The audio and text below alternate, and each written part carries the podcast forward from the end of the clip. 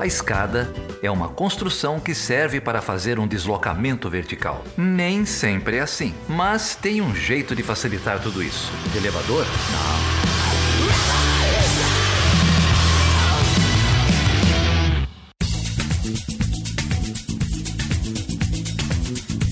Seja bem-vindo e seja bem-vinda a mais uma edição do Chutando a Escada. O meu nome é Felipe Mendonça. E eu sou o Geraldo Zaran. E esse é a edição de número 170 num ano que não quer acabar, não é, Geraldo? Num ano que não quer acabar, mas a gente teve reforços positivos aí na, na última semana, né? É, ah, é? Teve? Então é, conta pra gente. As emas, as cobras, tá, tá todo mundo do nosso lado, né? É, eu tenho uma teoria sobre isso. A família Bolsonaro roubou um cachorro, você lembra disso, né? Lembro, lembro. E aí agora começou a, a Revolução dos Bichos, né? E aí começou com a Naja, que já fez mais pelo meio ambiente no Brasil do que o Dr. Yale, né? O, o Salles. É, e agora teve o ataque da EMA, sei lá agora o que, que vai vir. Do jeito que tá, eu tô aceitando ajuda de onde vier, viu? Eu também. Mas, Geraldo, quem que a gente recebe aqui hoje, cara? Hoje a gente conversa com o grande Gregório Grisa, cara. Gregório Grisa, ele é um super especialista em educação, né? É, tem uma das arrobas aí no Twitter mais interessantes para quem quer pensar dos mais variados temas sobre educação, desde a política do MEC, mas também discussão sobre AD, sobre dados né, é, relacionados à educação, sobre orçamento, sobre, enfim, o cara é uma máquina é, e a gente vai deixar todos os contatos dele aí na descrição do episódio. E ele vem aqui para fazer um balanço de um ministério que é um dos mais caóticos, e olha que a gente está falando do governo Bolsonaro, que é o Ministério da Educação, né? É, um, é um caos inoperante, inoperante por projeto, né? Acho que o projeto era tornar o o Ministério inoperante. É, esse papo foi gravado antes é, dos protestantes tomarem, dos evangélicos tomarem o Ministério, é, que aconteceu aí nas, nas duas últimas semanas. Tem muita coisa interessante aí nessa conversa sobre o Fundeb, sobre ações afirmativas, política de cotas. É, enfim, acho que terão outros, outros programas, outros episódios sobre educação ainda, uh, que sem dúvida a gente vai ver uma pauta muito conservadora uh, chegando né, uh, dentro do, dos, dos pro projetos, não só do Ministério, mas dos projetos de educação, dos programas país afora, mas o papo foi muito bom. É, o Gregório faz um, um balanço do, do Ministério e um pouco as forças que hoje disputam né, o Ministério da Educação é, fique aí até o final para você entender por que, que a educação ocupa um papel tão importante dentro da lógica reacionária do bolsonarismo é, e aonde que, enfim, segundo o Gris, as três principais forças que atuam no MEC, é, como elas pensam a educação, né? E aqui eu me refiro aos militares, que fez o Decotelli, né, por pouco tempo, que caiu por uma série de razões que a gente também discute aqui, que fez, quase fez o, o, o, outro ministro, que era o Feder, né, o cara lá do Sul, que, enfim, um privatista, outro lunático, né, ultraliberal, e agora, como você falou, acabou caindo no colo dos protestantes. É, que fala aí que a universidade ensina sexo sem limites. E eu tava até pensando em ofertar sexo 1 e sexo 2 na minha grade de disciplinas, mas eu desisti depois que o ministro me denunciou em cadeia nacional. O melhor comentário foi do Sakamoto, nosso amigo Sakamoto no Twitter, que quem dera fosse isso, né? É, pelo menos não ia ter esse tanto de macho é, complexado, né? Querendo foder com a vida dos outros. É, que, quem dera tivesse sexo 1, sexo 2, sexo sem limite, que tal, talvez resolvesse um problema de complexo dessa galera toda aí. Tem uma fixação, né, por, por sexo, um negócio meio esquisito, tá certo, Sakamoto. É, e vamos então para os recadinhos aqui do dia, geral. Vamos. Vamos lá, se você quiser apoiar esse projeto, você pode entrar lá em www.chutandoaescada.com.br barra apoio. Você pode ajudar a partir ali de dois, cinco reais e, e tem vários métodos lá que você pode fazer. E você também, ao contribuir, além de ajudar na manutenção desse projeto, você também terá direito a acessar um dos grupos mais legais do WhatsApp, que tem a Joana e que tem a Carol e outras tantas pessoas legais que ficam lá discutindo a agenda política nacional e internacional. E você também pode nos seguir nas redes sociais, sempre como Chutando a Escada. Menção honrosa ao nosso farmacêutico de plantão, André. É que verdade. tem explicado tudo sobre drogas, vacinas, é, metodologias de pesquisa e tudo relacionado à Covid-19. André, um abraço, obrigado por me explicar. É, enfim, os, os últimas, últimas notícias aí sobre o combate à Covid. Então vamos para o papo, Geraldo? Vamos lá, Felipe. Com vocês, Gregório Grisa.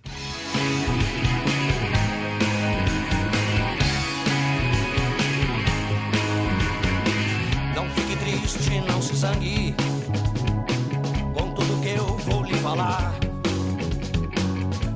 Demais, porém agora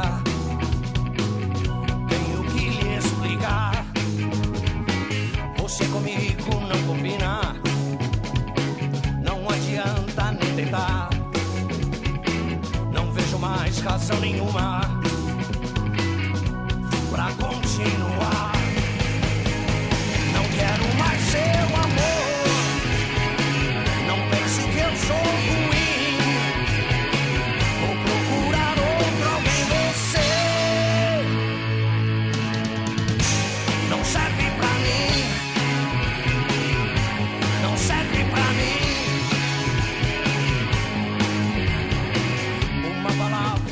E Geraldo, hoje a gente recebe aqui uma pessoa que eu conheço já de Twitter, né? Mas que tem um papel muito importante na discussão pública sobre a educação como um todo, que é o Gregório Grisa, que é professor do Instituto Federal do Rio Grande do Sul. É, e tem um largo currículo aí de pesquisas e de estudos sobre o tema. Já também, já deu uma circulada também na podosfera, se não me engano, é, o Gregório já teve também no Vira Casacas. Eu tô errado, Gregório? Não, é verdade. Não, é, teve por lá e, e, deu uma aula lá também. Mas enfim, muito obrigado, Gregório, por trocar essa ideia com a gente, por topar o nosso convite. É, e é uma honra ter você por aqui. Felipe, o prazer é meu é, agradeço o convite do Geraldo e seu e estou à disposição para a gente conversar aí sobre esse tema em especial, né, da educação e o que vier. Assim, prazer falar com vocês. Gregório, é, de novo, obrigado aí por topar bater esse papo com a gente. É, a gente está chegando aí, completamos é, um ano e meio de governo Bolsonaro. É, já circularam dois ministros da educação. É, não sei exatamente como a gente classifica esse terceiro que não tomou posse, etc. É, queria que você acha que esse, esse, é um bom ponto de, de partida, fazer uma a pasta da educação teve um, um, um, papel importante na narrativa desse governo, né? Dois ministros muito carica caricaturais, né?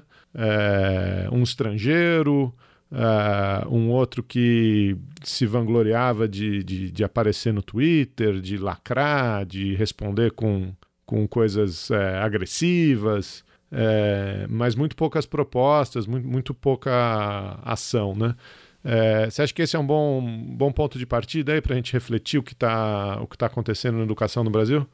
Acho que sim, acho que sim, Geraldo. Acho que é uma oportunidade para a gente, é, nessa breve linha do tempo, aí, desse um ano e meio, a gente avaliar um pouco do que, que, do que, que a pasta, de alguma forma, né, representou nesse, nessa ebulição, enfim, política e, e, e, mesmo até cultural que a gente tem experimentado é, da eleição para cá. É, como tu adiantaste, é, o, o MEC ele, ele teve um, um primeiro-ministro que eu acho que pouco conheceu a própria pasta, porque teve grandes dificuldades desde que assumiu, Vélez, né?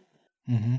Desde que assumiu, ele teve muita dificuldade de, vamos dizer, é, circular organicamente dentro da pasta e ele tinha uma, uma, uma personalidade, inclusive uma, uma indicação, né? ele era fruto de uma indicação de um grupo político é, que compõe o núcleo duro do, do, do, bolsonarismo e que tem na educação uma, uma seara muito cara, né?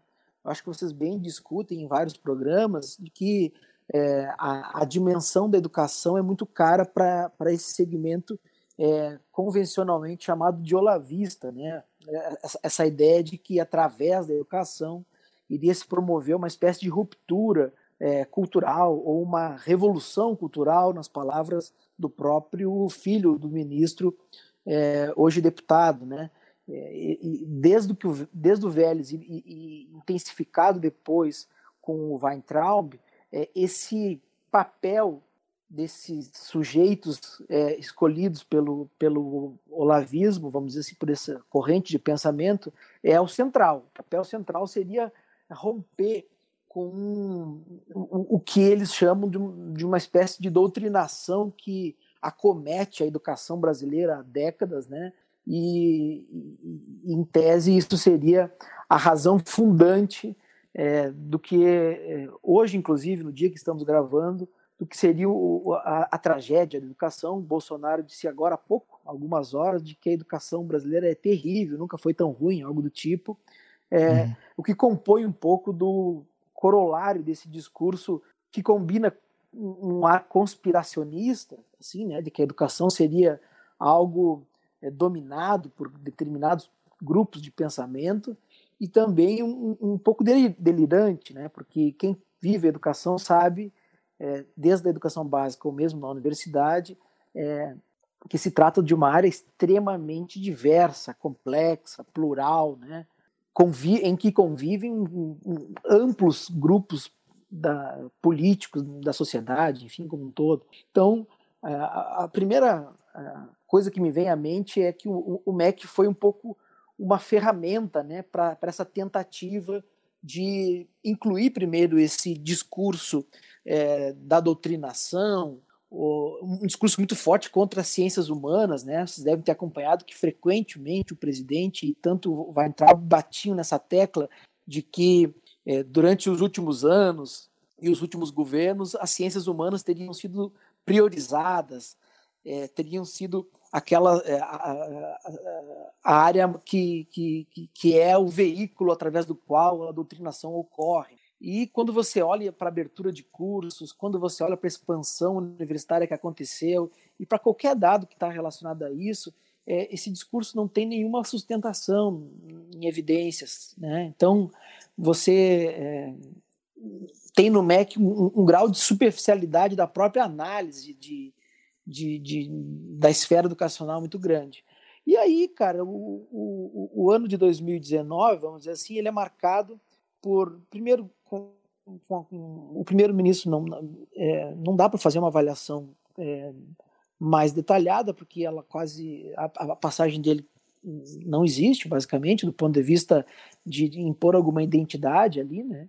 E o Weintraub, diferentemente, ele, ele já, ele, a, além de trazer esse braço que eu já destaquei, ele traz outro, né? que é uma espécie do, do, do, pensamento que coaduna o, o olavismo com os preceitos econômicos da equipe econômica, né, do Paulo Guedes em especial.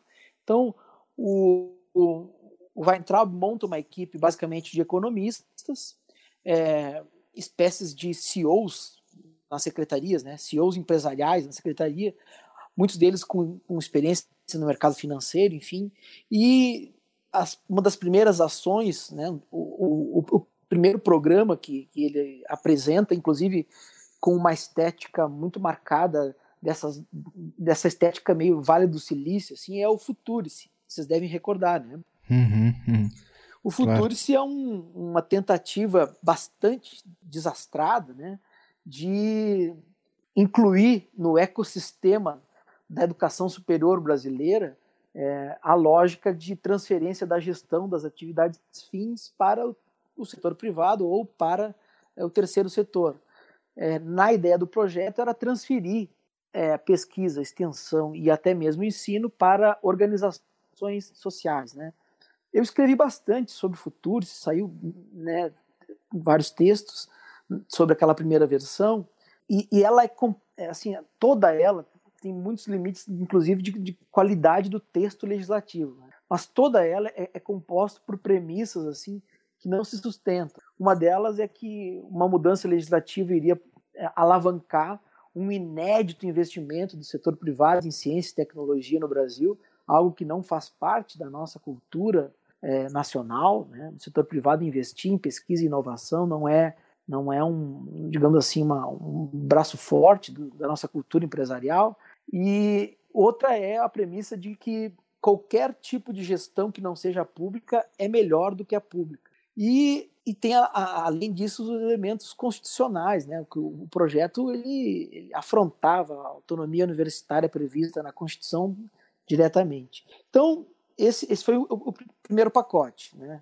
Depois veio carteira digital, né? Se você lembra, para brigar uhum. com a Uni, para comprar briga com movimentos estudantis, é enfim, uhum. caducou. Uma, uma, MP que caducou. Depois, outra MP que também caducou, sobre mudando a, a escolha dos reitores, né? o formato de escolha uhum. de reitores na, nas universidades e nos institutos. Inclusive, MP que ele tentou reeditar dias antes de sair, né? Vai entrar, eu digo. E uhum. aí ocorreu uma coisa raríssima, que é o, o Congresso devolver dias depois, né, o, o, o, presidente do Senado devolve a MP, fazendo com que o Bolsonaro tenha que revogá-la. Né? É, nós temos o, aquele, aqueles ocorridos do Enem, né? E ele uhum. insistia que, embora o Enem com tantos problemas é o melhor Enem da história, enfim. Né? E uma, uma característica de atrito constante né, com as instituições, com os reitores é, que se materializou, esse atrito se materializou não só é, do ponto de vista discursivo, mas também nos contingenciamentos, que fora toda aquela é, celeuma que envolve desde as bolsas da CAPES até todo o custeio das instituições de ensino, enfim, né? É, cara, teve maconha na universidade, não sei se vocês lembram, né? Lembro. o, o, cara vai no parlamento mais de uma vez afirmar Nossa. que um dos grandes problemas seriam plantações, vastas Nossa. plantações de maconha nas universidades, porque em tese o consumo é liberado, porque a polícia não pode entrar. Então, esse é o tipo de discurso que, que, que conduzia né, Weintraub. E aí, para acelerar um pouquinho, né, para a digressão não ser muito grande, é, a gente chega na pandemia. Né? Daí a gente chega na pandemia, já em 2020. E o, o vamos dizer assim, o caráter um pouco é, extravagante, polêmico que marca 2019, é, e os programas e a própria postura, né, é, agressiva, atritosa do ministro, é, com, o fato, com a chegada da pandemia se soma a um, a, um, a um grau de inoperância nunca vista. Assim, né? você tem mais de 40 milhões de alunos no Brasil com atividades suspensas, com escolas fechadas, e o MEC é, em, em, março, em abril, em maio, completamente inoperante. Né? Não se montou gabinete de crise nenhum com os entes federados, é, não se pautou o Fundeb, que até agora não está aprovado, que é o principal fundo da educação básica. É, inclusive, o, o, o MEC resistiu sistematicamente ao debate de ampliar a parcela da União do Fundeb, é, conseguiram a façanha de aprovar os repasses para os estados na ordem de 60 bilhões aí do Congresso, né, e não vincular os recursos da educação como ocorre na Constituição. Né? A Constituição tem uma vinculação específica para a área e no repasse que foi aprovado por os estados não, não houve uma vinculação porque o MEC não não lutou por essa, por essa questão, o que eh, torna vulnerável, inclusive, é, a gestão educacional de muitos municípios e muitos estados, haja vista que a arrecadação dos entes, dos três entes, ela, ela vai cair, né? Na ordem de, na ordem de, no caso do Fundeb, se fala entre 10 a 15% de queda de arrecadação. É, não se elaborou um plano para os gastos extraordinários que já existem e vão ser bem maiores no retorno das atividades escolares é, quando ocorrerem. Então, hoje se fala em algo de 2 a 3 bilhões de reais para gastos extraordinários com equipamento de proteção, é, entre outras coisas, é, Brasil afora, e o MEC não previu uma espécie de auxílio para as redes e sistemas de ensino é, durante todo esse período. Então, até a queda do Weintraub, é, nós temos é, essa mescla de, uma certa bizarrice de postura, propostas é, é aquém da crítica, vamos dizer assim, né? propostas calcadas em premissas absolutamente empobrecidas do, da análise séria do mundo educacional e pós-pandemia uma inoperância é, caricatural, né? Quase que é, qualquer gestor de qualquer partido, né? O amigo que está nos escutando pode ser de centro-esquerda, de centro-direita, pode ser de centro. Qualquer partido que ele simpatize, muito provavelmente teria nomeado uma equipe e, uma, e um ministro que, que, que iria fazer o elementar. O problema do Weintraub é que, além das propostas bizarras que não, levavam a, não levaram a nada, que o Congresso não deu a mínima bola para ele, é, se somou uma inoperância de não fazer o elementar. E aí são milhões de professores, milhões de alunos que ficaram à deriva é, desse processo. Né? E, e, e, no caso da pandemia, isso é, é, é, agravadíssimo pelo fato de que nós teríamos um, um aumento da desigualdade muito significativo, o gap da aprendizagem vai ser muito grande, né? aqueles mais vulneráveis serão os mais atingidos, e a inoperância, portanto, num contexto como esse, é, ela é mais nociva ainda do que em tempo de normalidade. Oh, e aí tem mais coisas, né? Eu, eu, acrescentaria nessa sua lista o ato final né, do Weitraub, um dia antes de sair do, do cargo, quando ele assina também uma, uma, uma, instrução né, normativa é, para que os programas de pós-graduação acabassem com o programa de cotas. Né? E eu sei que a tua pesquisa está muito ancorada também no estudo profundo sobre as ações afirmativas e tal. Então, é uma. E, de, e logo depois a, a medida é desfeita, né? Logo depois parece que ele faz meio que sabendo que já ia ter que fugir do país. Como uma é... provocação, quase, né? É, é como uma provocação, eu acho que é um, um ato final ali para poder talvez é, se cacifar para depois outros, outros voos aí, é, não sei exatamente quais, mas é, então, mais, mais para frente eu vou te perguntar especificamente sobre esse tema, mas o, o a, a, maneira como você organizou aí o, o seu balanço é, é, muito interessante porque aponta para algumas coisas que não são muito ditas, pelo menos no debate público sobre o, a educação no Brasil em tempos de Bolsonaro. E uma delas é justamente é, essa relação quase que carnal, uma relação umbilical entre o olavismo, que fez o primeiro-ministro e o segundo-ministro, né? É, e os economistas liberais, é, que muito, talvez ali ligados ao Paulo Guedes, né? E aí parece que a família Guedes também tem negócios com educação, e, e, e aí eu acho que o futuro se nasce dessa, dessa combinação, como você bem falou, né? Uma coisa meio Vale do Silício, é, com toques é, de olavismo, aí surgiu um projeto abaixo da crítica, né? Com como também você, você mencionou. O, o, o MEC, sim, está tá, tá sendo dividido por esses dois atores, que inclusive a, a, a boa parte da imprensa, eu, eu, questiono um pouco essa, essa tese de que é, a, há uma parte técnica e uma parte ideológica no MEC, né? vamos dizer assim, porque isso dizer que é, a, a, essa parte mais ultra, vamos dizer assim, liberal, para a gente não usurpar vamos dizer, o, o, termo liberal de todo, né, mas essa parte mais é, dogmática do ultraliberalismo, é, chamar ela de técnica é algo muito, muito perigoso, né, porque pressupõe que ela não é ideológica também. Né? Assim com os militares, da mesma forma. Né? Dizer que há uma ala militar que não é ideológica contra outra que é ideológica. Na verdade, nós temos uma composição tripartite que compõe o bolsonarismo, que é que, que, que são ideológicas. As três são ideológicas. Né? Você tem o, o, o olavismo calcado na dimensão das guerras culturais, então focado nessa questão dos costumes e, e, e, anticomunista, anti-esquerdista e o que o valha, né? Então tem essa primeira.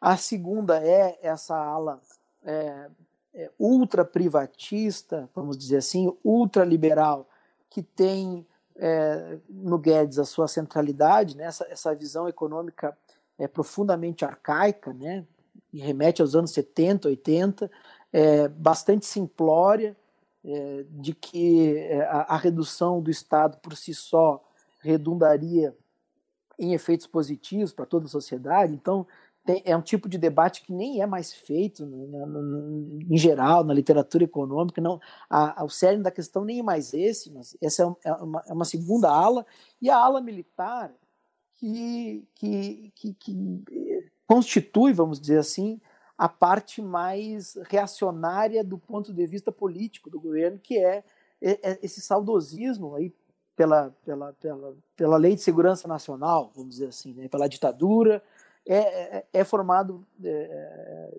por um grupo realmente é, forjado, constituído ideologicamente na ditadura militar, que, que são esses o, que compõem o, o governo, que são militares reacionários, né? que é outra confusão que por vezes ocorre é tratar é, conservadores como sinônimo de reacionários. Né? Na, na política, na história, né, você sabe mais que eu, a, a, a, a noção de conservador ela, ela pode ser muito distinta de reacionário. Então, é, é eu acho que essas três é, alas ideológicas constituem o, o, o governo. Chamá-las, de alguma forma, de técnica é, é muito arriscado. Claro que, porventura, dentro desses grupos, você pode ter alguns funcionários de carreira. É, esse, o Vogel, que é o, o atual ministro, substituto, ele tem uma noção mínima de, de, de, de, como funciona a coisa pública, como é que se dá os trâmites burocráticos, quais são é, as linguagens e os formatos que você tem que conduzir a gestão pública. Então, só nesse, nesses 15 dias agora que, que ele teve ali, já, já, se, já se teve a primeira coletiva, vamos dizer assim, decente, razoável, né? porque é, eu, eu, posso estar sendo muito duro aqui, mas é, é, a, minha, é a minha impressão. Não, eu tô achando que você tá pegando é leve, né? Porque a gente tava falando assim. O Vélez eu até achava simpático, né? É, embora o nível de incompetência, eu lembro que a, a, gestão dele foi um negócio assim também, né? O ouvinte deve se lembrar, era, era o número 2 que caía, aí é o movimento daqui, o Olavo de Carvalho dali, ele não tinha controle nenhum sobre a situação, né? É, o, o Weitraub consegue, eu acho que, controlar um pouco melhor a máquina, mas é, nesse nível que, que você você já descreveu bem pra gente, abaixo da crítica, né? E, e, e agora a gente você trouxe, inclusive, uma terceira força aí que compõe o MEC, que é essa ala mais reacionária ligada aos militares, é que tentou emplacar o terceiro ministro, né? Eu acho que veio daí a indicação. É... E eu também não sei muito como classificar o que foi a, o Decotelli, né? A, é, a, gente, ele subiu, ele caiu sem subir, né? É, o Geraldo fala no começo do programa que também não sabe muito como classificar. É, eu sei que a, o caso dele é, também descancara uma boa dose de racismo que ainda existe na população brasileira, porque tem outros ministros do governo que também mentiram nos seus currículos é, e não sofreram a mesma a reação, né? Estão, inclusive, no cargo até hoje. Eu me refiro ao Dr. Yale, né? O, o Salles, a gente sempre brinca que chama ele de Dr. Yale. É, e o, ele mentiu, né? É, é, assinava as colunas da Folha como é, alguém que tinha formação em Yale e também tem o mestrado bíblico da Damares também, que é um negócio surreal.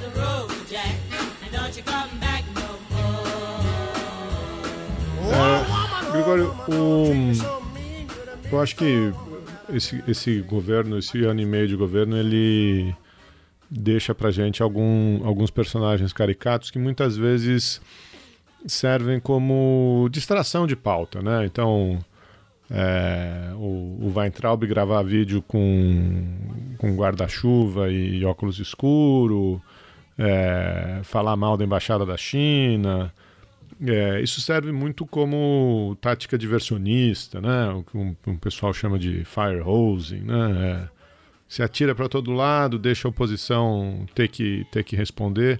E, e acho que uma, uma, ministra que, se encaixa um pouco nesse perfil também é a própria Damares, né? Agora ela anda mais mais calada, mas é, também fez declarações polêmicas, é, quase que, enfim, retiradas não sei da onde, e, e a gente fica discutindo essas declarações e não discute a política pública, né?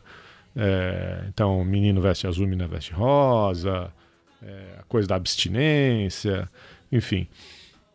Agora, acho que nos dois casos, e aí em particular a gente pode explorar a, a educação, é, tem um outro elemento, além dessa pirotecnia toda, acho que tem um outro elemento é, que é um elemento, um elemento reacionário, sim, é, mas é um elemento que passa muito por um conceito que a gente já discutiu aqui em outros momentos, que é, que é a necropolítica, né?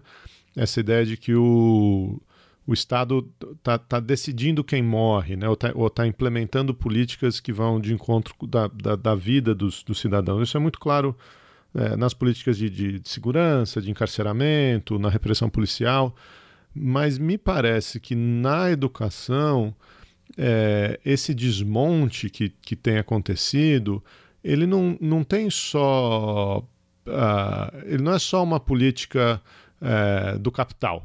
Né? Uh, então, vamos estimular as parcerias público-privadas, vamos trazer a iniciativa privada para dentro da, da universidade pública, ou, enfim, me, me, lógico que tem esse elemento é, material, né? Do, do, mas me parece que não é só isso. Né? Me parece que, que também tem um projeto é, de um certo, se, se, puder dizer isso, um certo embranquecimento de um retorno do, da, da, retirada dos pobres da universidade pública, da retirada dos negros da universidade pública. É, me parece que ele é reacionário nesse, nesse nível, né? É, e aí essa, essa, esse último, essa última tentativa, esse canto do cisne no Weintraub seria mais um, um, um, exemplo disso. Mas a gente vê essas coisas né? na retirada de financiamento, na retirada de bolsa, é, de pesquisa, nessa maluquice de manutenção do Enem, apesar é, de tudo que a gente tem passado é, nesses últimos meses que, que, claramente vai ter um impacto né, entre a, a, os estudantes de baixa renda e os estudantes de alta renda. Não, não tem um elemento desse também? Você não percebe um, um, um elemento de uma certa política higienista é, no, no, ensino público brasileiro? Eu, eu, eu acho que tem esse elemento, Geraldo, e, e ele é, do ponto de vista desses atores que até agora é, estiveram à frente do MEC, ele é muito orgânico. Né? Ele é muito, vamos dizer assim, para o pessoal entender, é, os caras acreditam nisso mesmo, nesse sentido. Né? Bom, tem todo um, um, um não só um discurso, como uma crença nesses atores, em especial do que alguns chamam aí do bolsonarismo mais raiz, que o Weintraub seria uma representação, né? Tu tem, primeiro, a, a, a constante deslegitimação do discurso relacionado aos direitos humanos. Né? Então, a ideia de que. E aí, isso dialoga com o conceito de necropolítica que tu, que tu trouxeste. Né?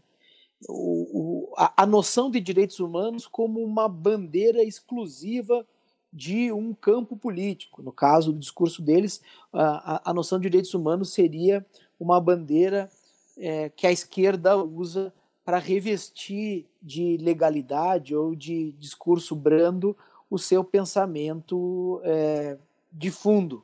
Né? E aí, é, toda a, a, a, construção da narrativa conspiratória relativa à esquerda é, passa por essa, por, por essa negação dos direitos humanos, por essa necropolítica que está combinada, né, vamos dizer assim, com todo o obscurantismo que vai desde da, das, das polêmicas mais é, pueris aí que você comentou, como as da Damares, né, e, e passa também por um anticientificismo. Só que é um anticientificismo bastante endereçado, né, em especial para a área das ciências humanas como um todo, é, e ciências sociais, é, acusadas de ser, portanto, é, o, o, o, a, né, o armamento mais poderoso da esquerda para conseguir é, é, a sua construção hegemônica gramsciana, que essa é a tese do, do, do Olavo de Carvalho, inclusive. Né? Então, assim, é, a esquerda que deixou as armas é, pós-ditadura se convenceu que, que é através do, dos livros e da conquista cultural, da hegemonia cultural, que ela, ela implantaria a, a sua, o seu regime. E como é que tu consegue isso? Através da educação, é, através do domínio das instituições, através do domínio da escola, das universidades. Né? Então, como eles acreditam muito nisso, e é, e é, e é real, esses atores acreditam nessa tese, é, eles chegam no campo educacional para romper com a educação, já que a educação ela é a tradutora de todo esse pensamento é, que domina. É, o, o, o Weintraub tem um vídeo com o irmão dele, que foi muito divulgado quando ele foi nomeado, em que ele chega a dizer que a esquerda domina os, os oligopólios industriais, domina a, a, a, imprensa, que a esquerda domina todas as universidades. E ele diz, é, é, é, é eu estou abrindo aspas aqui, então ele diz literalmente isso, né? E que esse domínio amplo, é, é, esse, essa hegemonia, ela é escamoteada por outros discursos, entre eles o da ciência, o dos direitos humanos, enfim. Então, é, é, é, eles têm e, e o, na educação é, a, a, o principal alvo quando o objetivo é, é, romper com isso. E aí onde é que entra a, o, o, que você chamou aí de uma espécie de branqueamento da educação?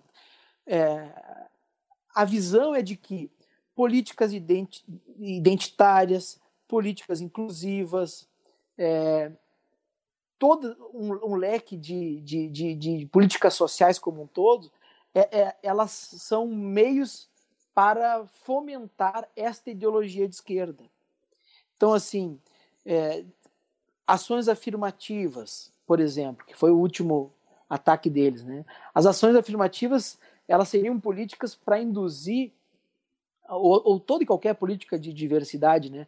Para induzir que as pessoas pensem que que, que as dimensões identitárias e as dimensões, enfim, das desigualdades são é, é, é, exclusivas da esquerda e como a esquerda que propõe esse tipo de política, ela, ela, ela assim como Bolsa Família, como outras coisas que, que, que hoje, é, inclusive renda, renda básica, que hoje são é, quase cavalos de Troia para manutenção do governo, essas políticas elas seriam a, a, forma de manipulação da sociedade por parte da esquerda, logo elas têm de ser combatidas. E aí eu combato o politicamente correto, eu combato o, o, o mínimo de, de, de, protocolo, né? como é que chama? É, fugiu a palavra agora, quando você tem um cargo, a liturgia, perdão. A liturgia. Então, pode ver que quando o cara chama ministro do Supremo de vagabundo, que tem que botar na cadeia, é, é ele está se colocando acima né, de qualquer liturgia, de qualquer. Tu, tudo isso faz parte desse pacote é, e que na educação, é, é, até agora, tem, tem, tem, muito mais efeito, vamos dizer assim, discursivo é, do que efeito prático curricular, vamos dizer assim. Agora, esse outro braço, que é o braço é, dos contingenciamentos, né, do sufocamento, do financiamento da pesquisa, esse braço ele é, vamos dizer assim, ele é mais concreto, né? Tanto é que as políticas do CNPq e da CAPES rapidamente em um ano é, fizeram muitas restrições, por exemplo, a pesquisa da área das, das humanas, né? Isso eles conseguiram fazer, em especial no CNPq.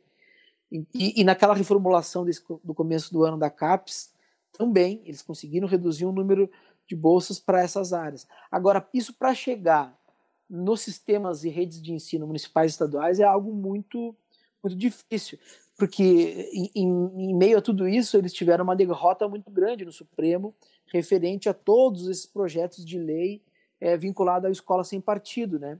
que era um veículo através do qual esse pensamento iria, iria se, se materializar em, em, em legislação. Né? Esse, essa era uma grande intenção é, abertamente dita pelo Bolsonaro, inclusive na campanha eleitoral, que é, o Escola Sem Partido era o mote é, para o campo educacional do pensamento que ele tinha, que ele tem até hoje. Né? Então, é, concordo contigo, Geraldo, tem, tem, tem todos esses componentes né, interligados.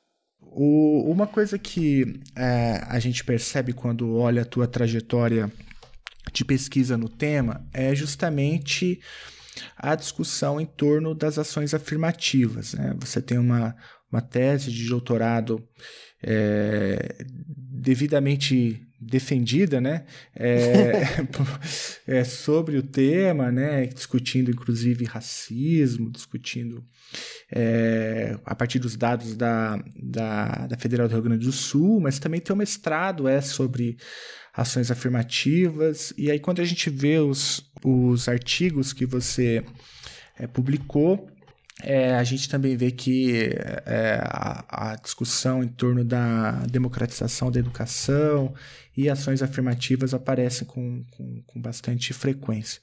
É, de modo que eu, eu, que eu acho que é seguro dizer que do ponto de vista acadêmico, é, a discussão em torno é, das relações étnico-raciais e a discussão em torno das ações afirmativas como um todo é aí o teu, a tua área de expertise, né?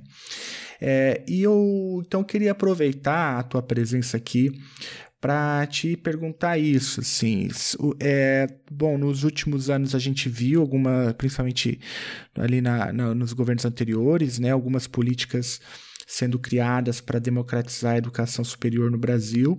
É, isso a gente sabe é, se converteu em uma democratização de fato né, da, da do acesso à universidade superior.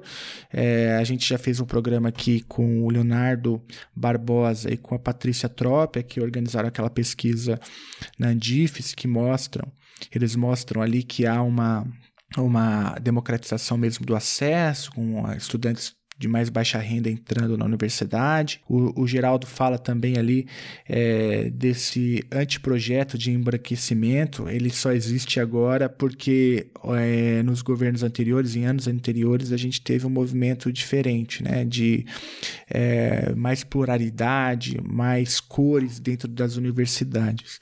É, então, é, Gregório, como que você está vendo isso é, nesse governo? E diz aí para os nossos ouvintes se as políticas que a gente adotou de ações afirmativas, se elas trazem de fato dados positivos para a educação do país como um todo. Eu sei que é um programa, é uma pergunta longa, né? Mas enfim, o que, que dá para falar sobre isso? Bom, é, realmente a, a, a temática das, das cotas, enfim, das ações afirmativas é, é, é, é, o, que eu, o que eu tratei na pós-graduação, né? Então, quando a gente mergulha na questão da pesquisa, a gente tem que delimitar o tema da vida, né? Então, é, eu me dediquei no, no período da pós-graduação muito é, a, a, estudar o, caso da, da, Universidade Federal do Rio Grande do Sul, mas estudar também conceitualmente é, o ensino superior e, em especial, a, as políticas é, de ação afirmativa. O, histórico brasileiro no que tange essas medidas, é, ele, ele tem um start na, na virada do século, né, na, na, em especial é, na Conferência de Durban em 2001 é, sobre o racismo, em que é, a época, inclusive formalmente, o presidente da República é, admite né, o, o, Estado brasileiro como um Estado racista, é, no, no, caso do presidente Fernando Henrique ainda, né, e a partir dali, um conjunto de, de demandas começaram a aparecer para que se, que se pensasse em políticas públicas é, focalizadas, né, em políticas de caráter a, afirmativo é, ou é, recompensatório. Os termos são, são, são variados. E é, a, a UNB, entre as federais, foi pioneira e no Rio de Janeiro, inclusive por lei, né, as universidades estaduais também foram as primeiras experiências brasileiras. É, aí nós tivemos uma década muito intensa de debate é, sobre, primeiro, o mérito ou não das políticas e, segundo, sobre qual desenho seria o mais adequado para se adotar é, do ponto de vista das ações afirmativas. É, esse primeiro debate muito muito tenso, né, expondo todas as agruras aí das nossas desigualdades raciais, do quão estrutural é o racismo na constituição do nosso Estado, do nosso, do nosso pensamento, né, da, da, dos nossos esquemas é, e arquétipos de reação, como, como a sociologia traz, ou seja, nós somos forjados, né, mesmo aqueles antirracistas, mesmo as pessoas conscientes é, é, nas dimensões discursivas, é, nós somos formados por é, arquétipos racistas, né? E a estrutura da sociedade, do ponto de vista institucional, também.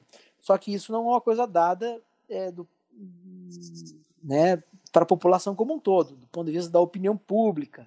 Isso foi sendo conquistado. Né? Onde eu estava, né, no caso era na URGS ali, no, por 2006, 7, 8, foram adotadas cotas. Né? Em outras várias universidades também. A Universidade do Paraná foi até antes, 2004, uma... só que os desenhos eram muito diferentes.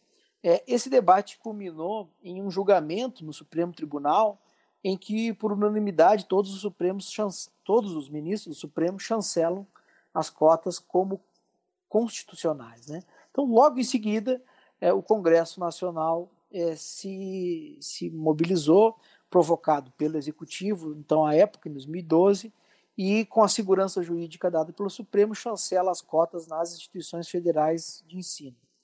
E muitas universidades estaduais passam a adotar também, algumas já adotavam é, eu me formei na, na, Universidade Estadual do Rio Grande do Sul, que já adotava no ano 2000 uma política de reserva de vaga para hipossuficientes. Esse era o termo, né? Não tinha critério racial, tinha um critério de renda apenas. Então, mas já era uma experiência de inclusão importante. Eu tive na minha turma é, é, muito, alguns colegas, né, quase metade da turma, é, que hoje nós poderíamos considerar pessoas de, de, de renda baixa. Né? E então, é, se, se, as cotas se, se, foram aprovadas e passaram a ser implementadas é, para chegar na sua plenitude aí em 2016, é, no que tange aos 50% da reserva em todas as instituições. Hoje já se tem boa evidência, né, conjunto de dado empírico mostrando é, é, o impacto delas. Então, assim, do ponto de vista do acesso, é, a, a, democratização é bastante significativa. Né?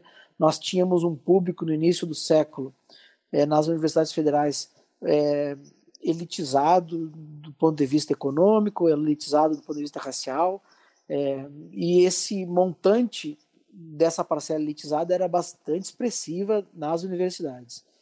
E hoje o cenário é bem diferente. Então, assim, em menos de uma década, mais da metade dos estudantes já se consideram pretos e pardos. Nós temos um, uma, um grupo de mais de 70% que está abaixo de 1,5 salário mínimo per capita né, nos seus domicílios, é, que, que, que, do ponto de vista técnico, para ser muito criterioso, a gente não pode, em tese, chamar de pobre, porque 1,5 salário mínimo seria algo em torno de R$ 1.500, né? Então, é, se é uma mãe e um filho, R$ 1.500 cada um seria R$ reais, então não é uma média é, que, que, nem que o IBGE, nem que o Banco Mundial consideram pobres, mas são pessoas com renda com renda média baixa, vamos dizer assim. Não é uma renda que seja é, dos estratos, né, do, do, quintil ou do, do quartil mais rico da, da população. E esses novos públicos é, trazem para a universidade, além do colorido e da democratização legítima do ponto de vista racial, demandas que são é, novas para essa instituição tão aristocrática que é a universidade. Né? E os resultados, tanto das avaliações feitas pelo MEC, como é, é o índice geral de cursos, né, o, o, o conceitos preliminares de curso, o ENAD, enfim, é, tem mostrado uma progressiva é, qualificação das universidades, ou, ou, seja, a tese de que é, se reduziria a qualidade das universidades, que é algo muito batido, não vem se confirmando, não vem se confirmando. É, o, o aspecto, vamos dizer assim, é, civilizatório dessas políticas no que tange a, a, ao quanto elas mobilizam famílias é, de pessoas negras e famílias de pessoas de, de renda baixa, que são as primeiras das, de, das, das gerações a chegarem no ensino superior.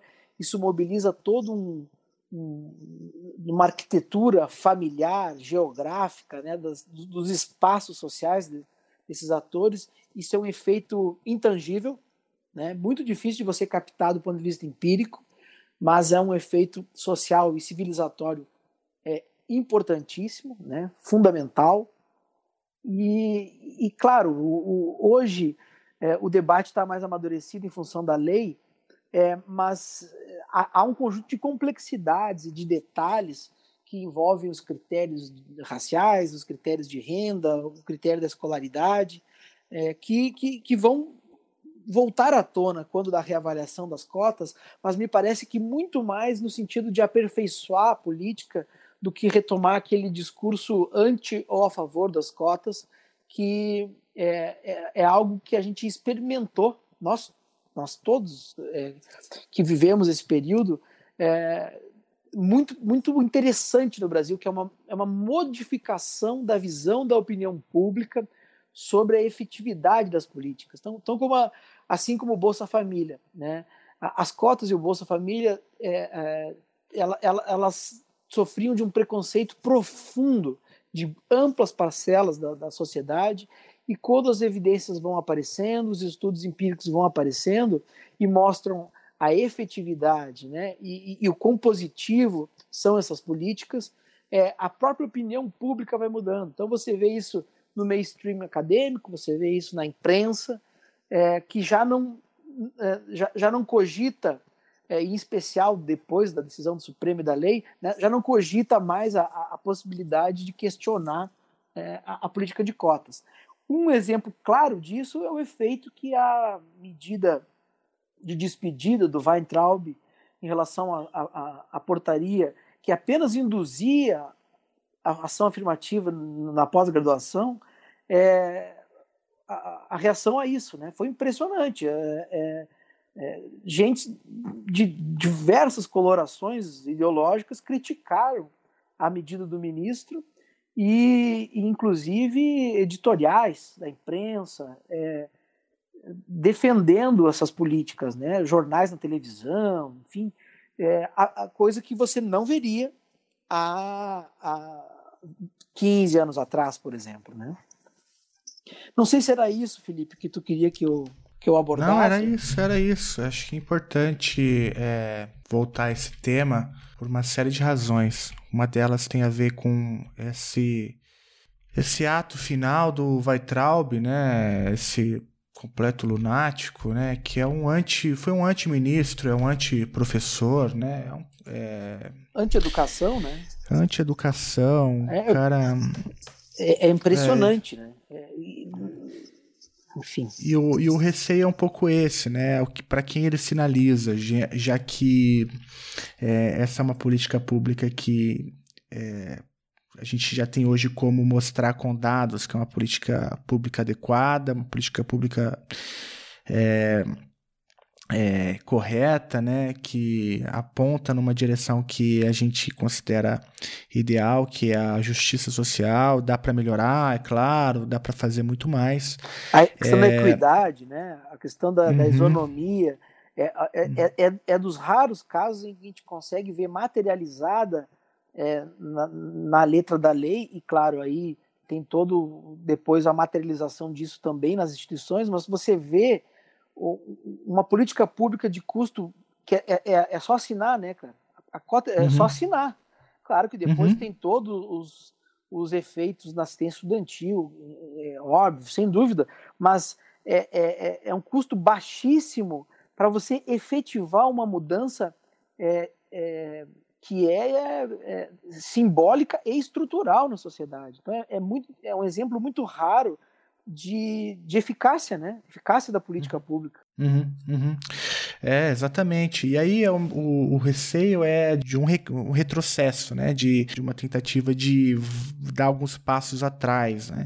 Então acho que a tua fala é muito esclarecedora também, porque é, mostra, né? Com inclusive com fundamentação o, a importância desse tipo de política pública né, num país tão desigual quanto o nosso. Né? É, então, assim, é claro que a medida do Weitraub logo ela cai, ela não permanece, o que mostra talvez um pouco também a robustez né, da, dessa política pública, mas é sempre importante manter a vigilância, né? Sem e dúvida. manter manter aí o, o, público bem informado sobre a, a importância dessa, dessa política pública para que é, a gente não retroceda também nessa área, como aconteceu em diversas outras áreas, né? Que a gente, a gente viveu aí retrocessos terríveis. A gente não falou de tanta coisa, né, o Gregório? Você vai ter que voltar aqui para a gente falar Sim, de, eu não, de outras... Eu não quis entrar, é, tanto no Fundeb quanto agora, eu não quis entrar em questões, vamos dizer assim, muito é,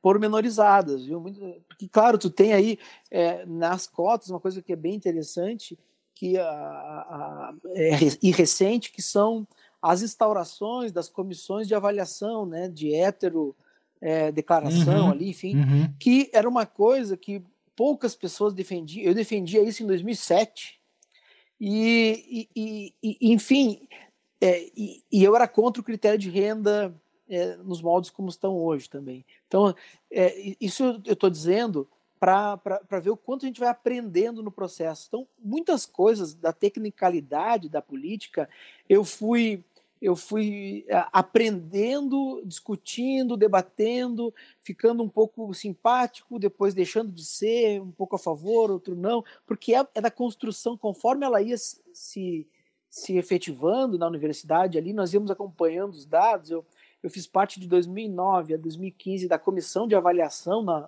na, na federal aqui, que, que analisava todos os dados dos estudantes, dos ingressos, enfim, então tem um, é, tem um conjunto de coisas que, que, que a gente foi aprimorando é, no voo, vamos dizer assim, né?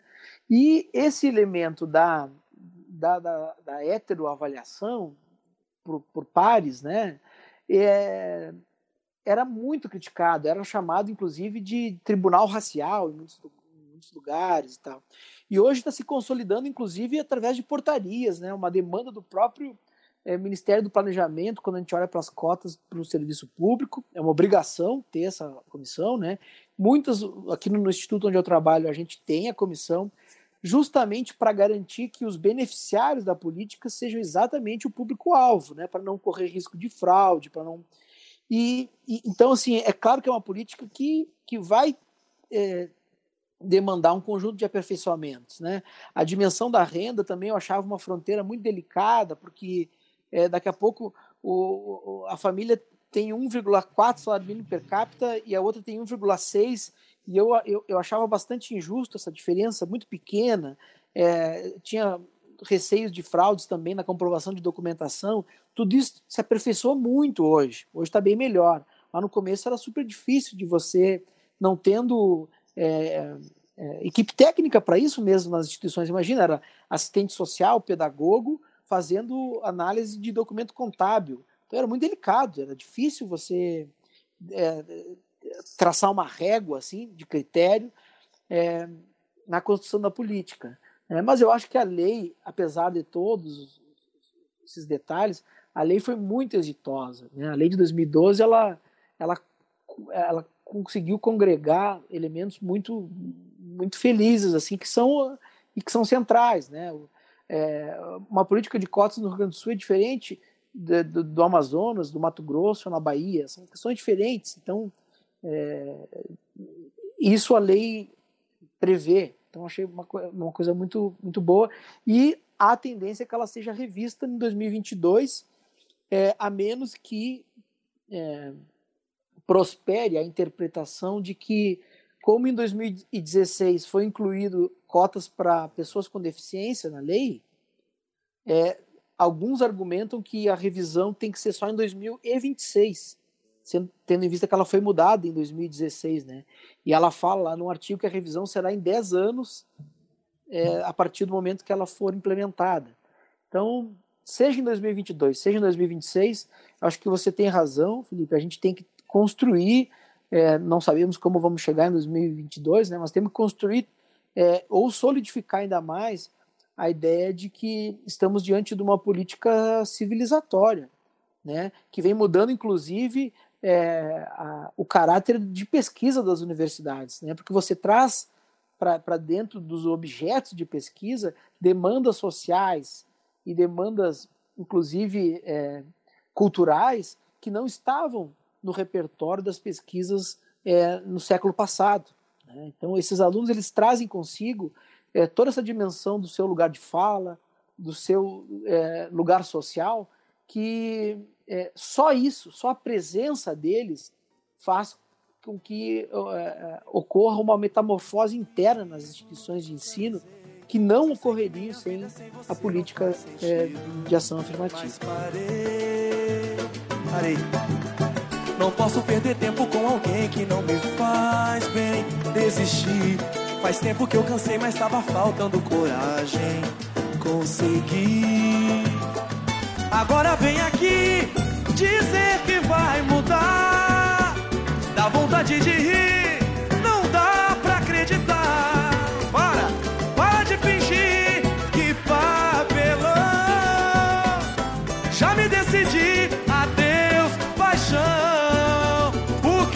posso fazer se você não pode dar o amor que eu sonhei? Sinto, mas vou te deixar.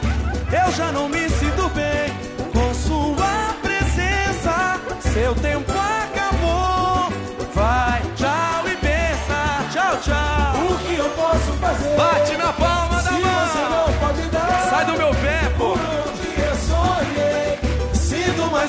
deixar. Eu vou partir. Eu já não me sinto bem com sua presença. Seu tempo acabou.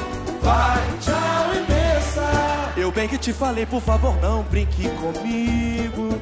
Te avisei. Queria te pedir, Gregório, para comentar um pouco a questão do Fundeb, né? É, que, enfim, foi tem sido ainda, né, alvo de, de, de, de muito debate, muitas críticas, muito comentário. Que, que você pudesse explicar um pouquinho aí para o nosso ouvinte o que está em jogo, qual que é a qual que é a missão do fundo e, e, e por que dessa, dessa paralisação aí na renovação, enfim. Bom, é, é, é- esse talvez é dos temas é, mais áridos, né? Então eu vou tentar não ser assim até muito hermético com quem está nos ouvindo, mas o Fundeb é um fundo para a educação básica, né? O principal fundo brasileiro é, que financia toda a educação básica e existe desde 2007.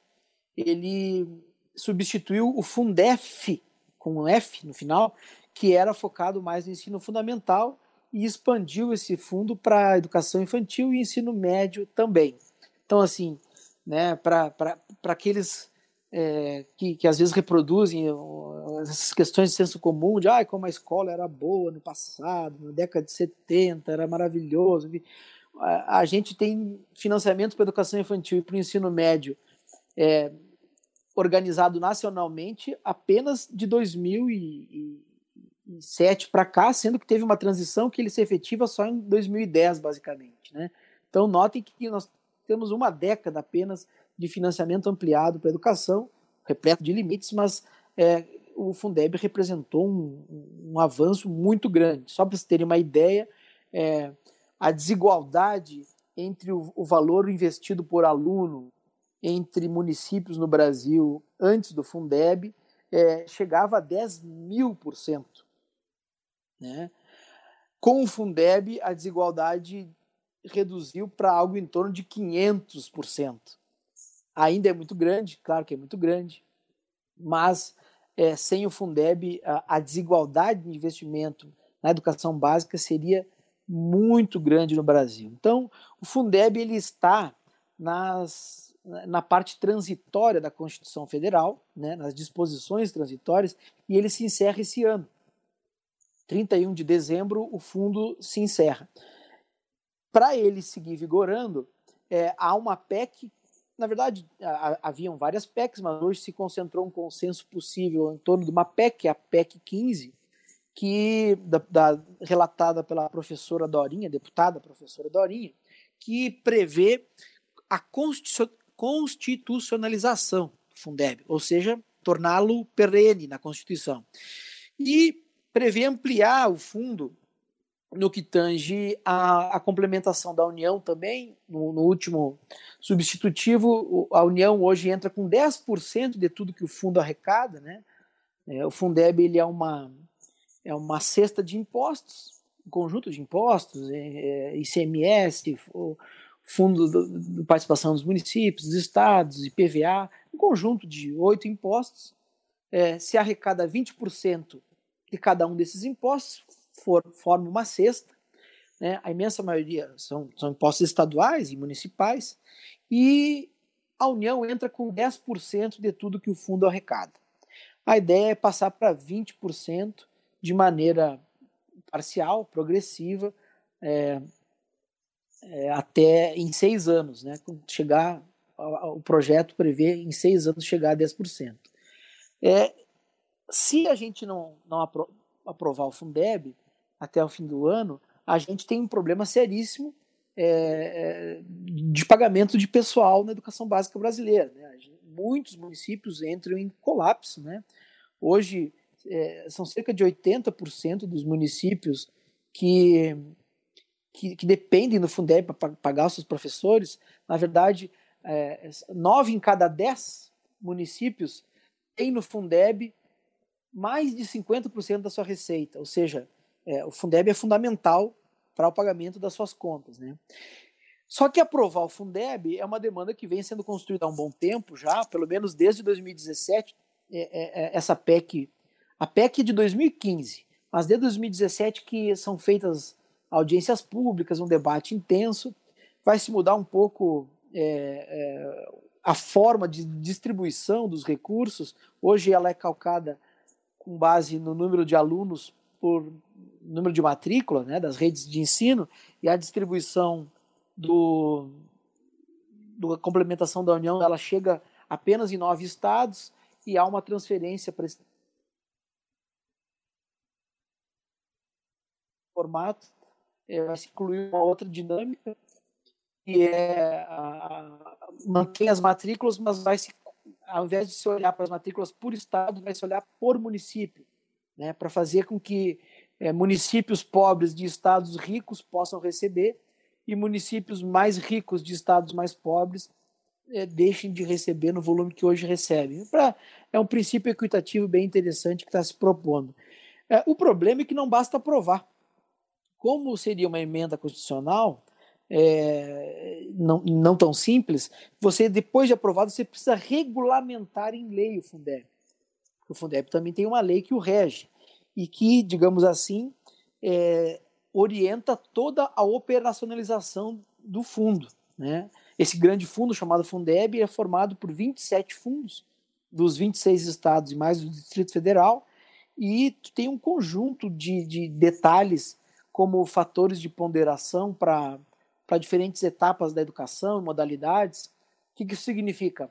Um aluno de tempo integral, por exemplo, tem um fator de ponderação diferente de um aluno de tempo parcial um aluno de creche tem um, valor diferente de um aluno de, de ensino médio. Então, o que eu chamo de fator de ponderação é isso. Tudo isso tem que ser regulamentado pelo próprio Congresso. Então, quanto mais a gente atrasa, menos tempo se terá para regulamentar. E se, e se for mais para o fim do ano, como ocorreu lá em 2007, é, talvez tenha a necessidade do governo emitir uma medida provisória que é o que ninguém quer, que é o que todo mundo tem medo que se depender de uma medida provisória desse governo para regulamentar o Fundeb, é, a gente não sabe o que pode vir. Infelizmente, o governo, desde o que assumiu em janeiro de 2019, nunca pautou o Fundeb. Há uma resistência muito grande por ampliar a complementação da União, tanto por parte do Ministério da, da Economia quanto pelo MEC. O máximo que o, o, o, MEC havia ventilado é aumentar de 10% do fundo para 15% do fundo, é algo que é bastante é, modesto, tendo em vista que, primeiro, Isso eu não sei se, se, eh, se as pessoas em geral conhecem. Às vezes a gente não tem essa noção de ordem de grandeza. A União é o ente federal, é federado, perdão, que menos investe em educação. Os municípios são de longe os que mais investem, cerca de 40%.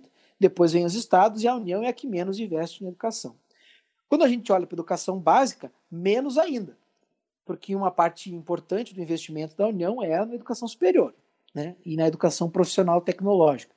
Então, o, a, a, participação da União ela é modesta, né?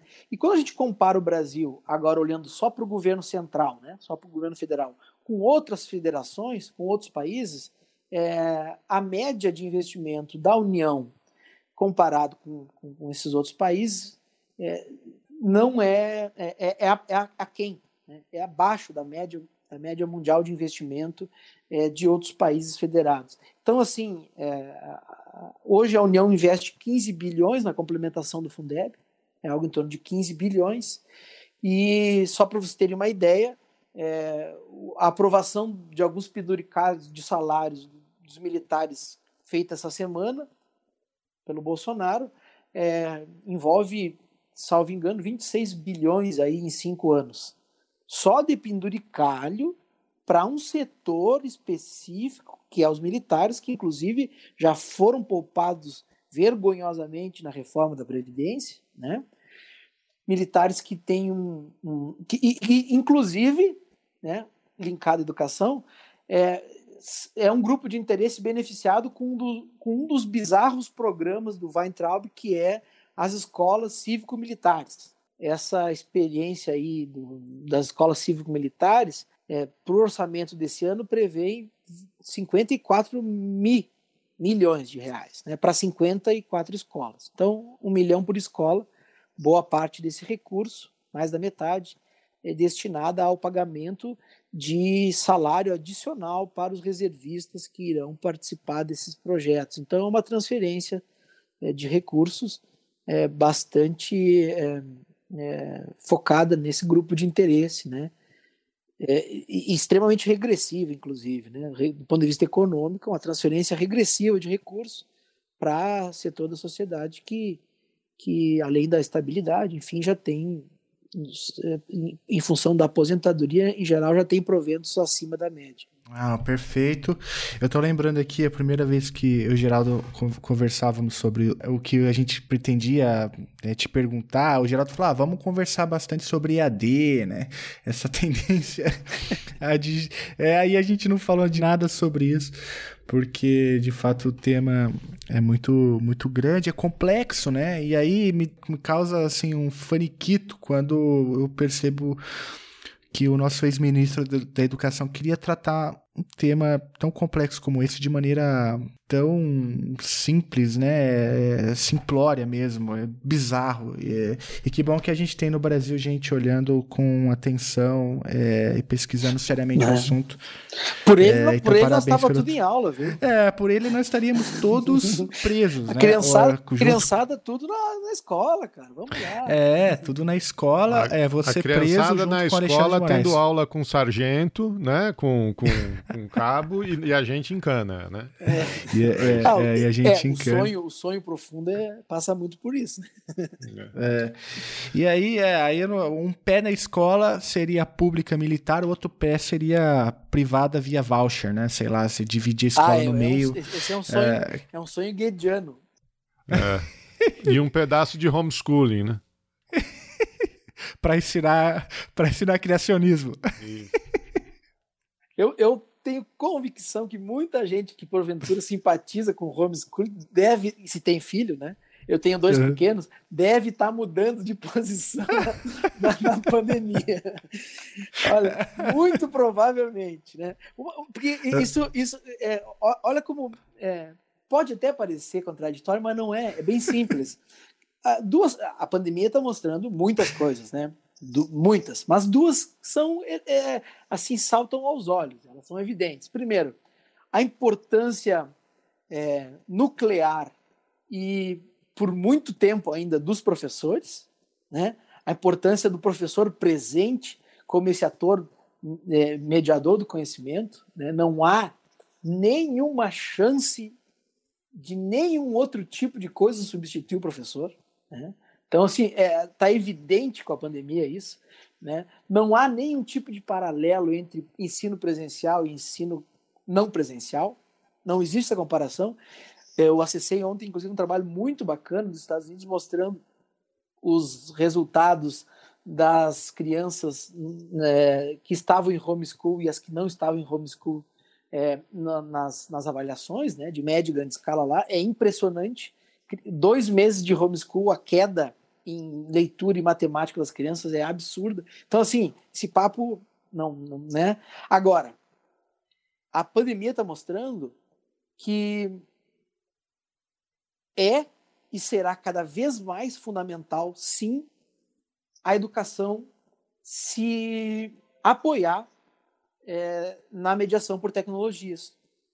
Porque senão a gente não estaria nem conversando aqui, né? Então, é, é, está evidente que a gente vai ter que incorporar na formação dos professores, sim, o trabalho com diferentes ferramentas tecnológicas, sem dúvida. Inclusive, é, para agora, para esse momento atípico, para que a gente reduza danos, mas também como um complemento da atividade pedagógica quando do retorno. Porque a, a, a e eu postei hoje uma pesquisa muito interessante, está lá no Twitter, é, sobre o efeito da, da, da, da tec, do uso da tecnologia em sala de aula.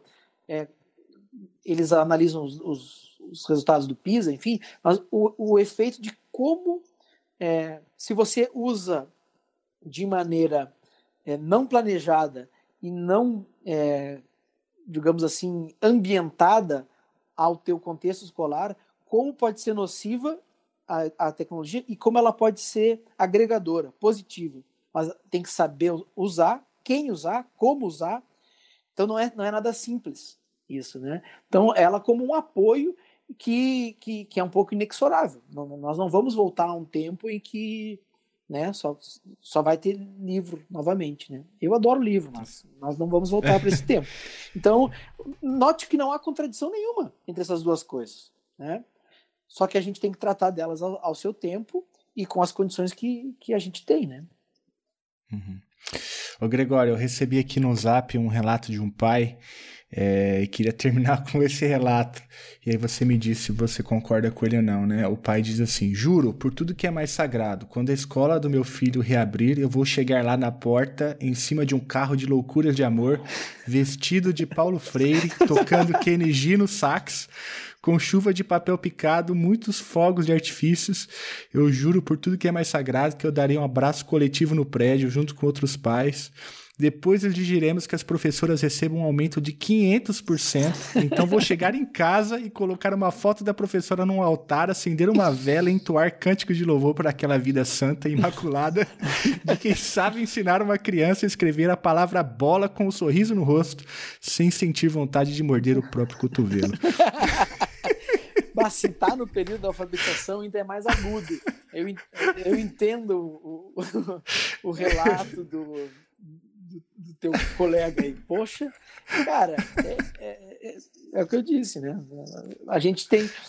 Respeitem os professores, né? Não é porque nós estamos em colegas aqui, nós três somos professores, mas respeite porque é, muita coisa, muita coisa da vida dos seus filhos, dos seus irmãos, né? Da vida da gente é, passa e se constrói, se desenvolve é, mediado e pautado pelos, pelos professores. Né? E, e, e a escola presencial lá, é, aí um recado para o pessoal do homeschool, né?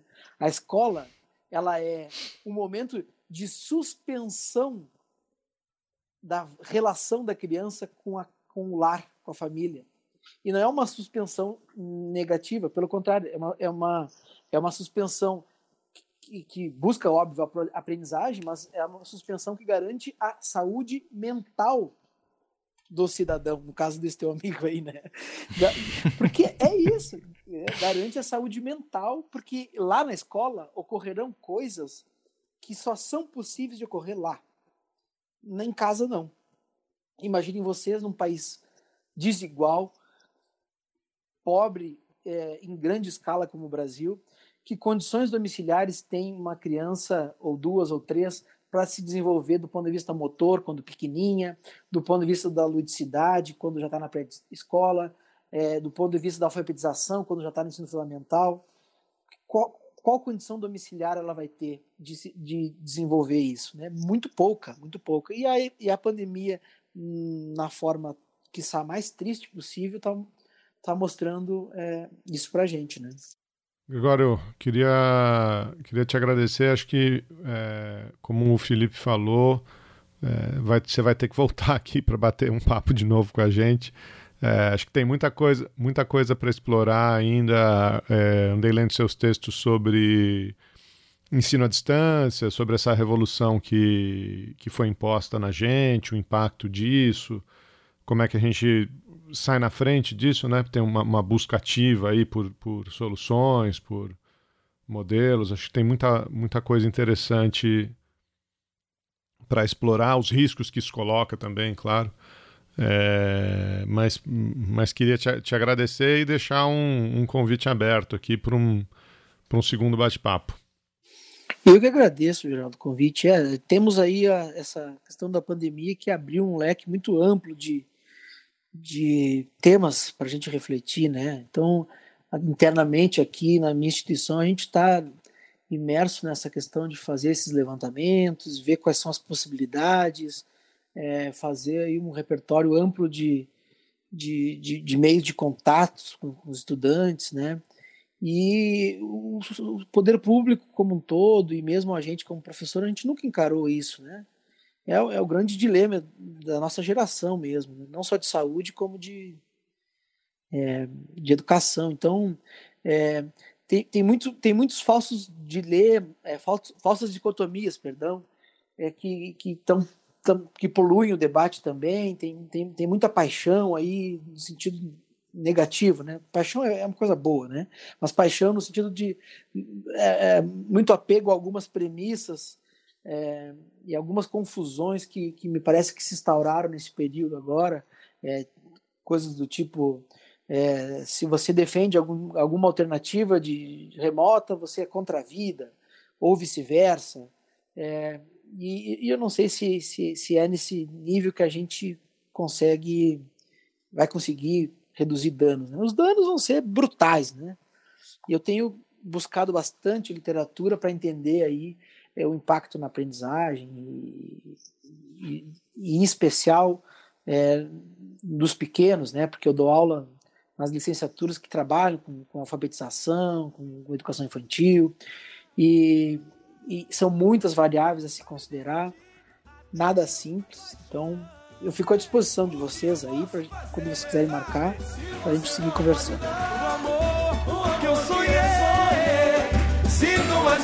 Deixar. Eu vou partir, eu já, já parti. Com sua presença, seu tempo acabou.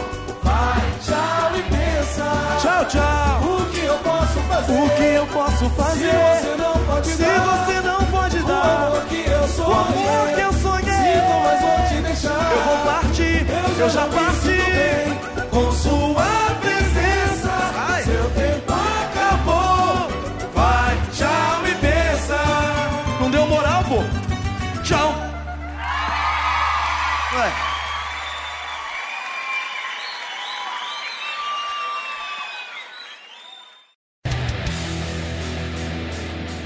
Você acabou de ouvir mais um episódio do Chutando a Escada. Para apoiar, acesse chutandoaescada.com.br barra apoio.